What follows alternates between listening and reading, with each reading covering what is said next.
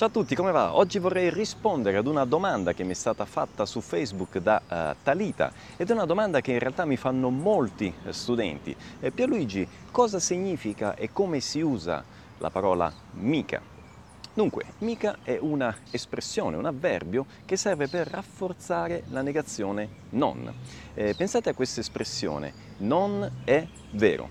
Si potrebbe dire, usando il mica, non è mica vero ok? Quindi questo mica va a rafforzare il non, quindi c'è il non, poi c'è il verbo, quindi non è mica vero.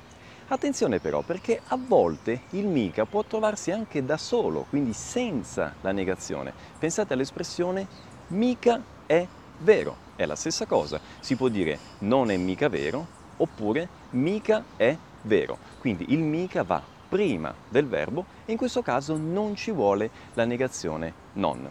Questa è un'espressione, il mica, che è molto usata nella lingua parlata, ma attenzione, non si usa nella lingua eh, scritta. Eh, vorrei farvi, a proposito del mica, un esempio di un'espressione comunissima, comunissima eh, che quindi potete ascoltare in tantissimi eh, contesti. L'espressione è mica male. Cosa significa mica male? Significa non è male. E quindi vi capiterà di ascoltare l'espressione mica male, ad esempio, questo parco, eh, mica male questo museo, mica male la tua bicicletta, mica male la tua macchina. Cosa significano tutte queste espressioni? Significano appunto non è male questo parco, cosa significa? Significa che questo parco è bello, ok? Quindi si dice che una cosa non è male, non è brutta, no? Eh, per dire appunto che è una cosa bella, che è una cosa piacevole, ok? Eh, che è una cosa di qualità, ok? Quindi si usa questa espressione mica male più ovviamente il nome eh, della cosa.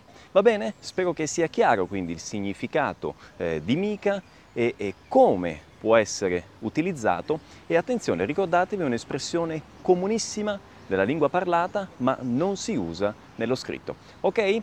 Ci vediamo al prossimo video, come al solito aspetto i vostri commenti e suggerimenti. Ciao ciao!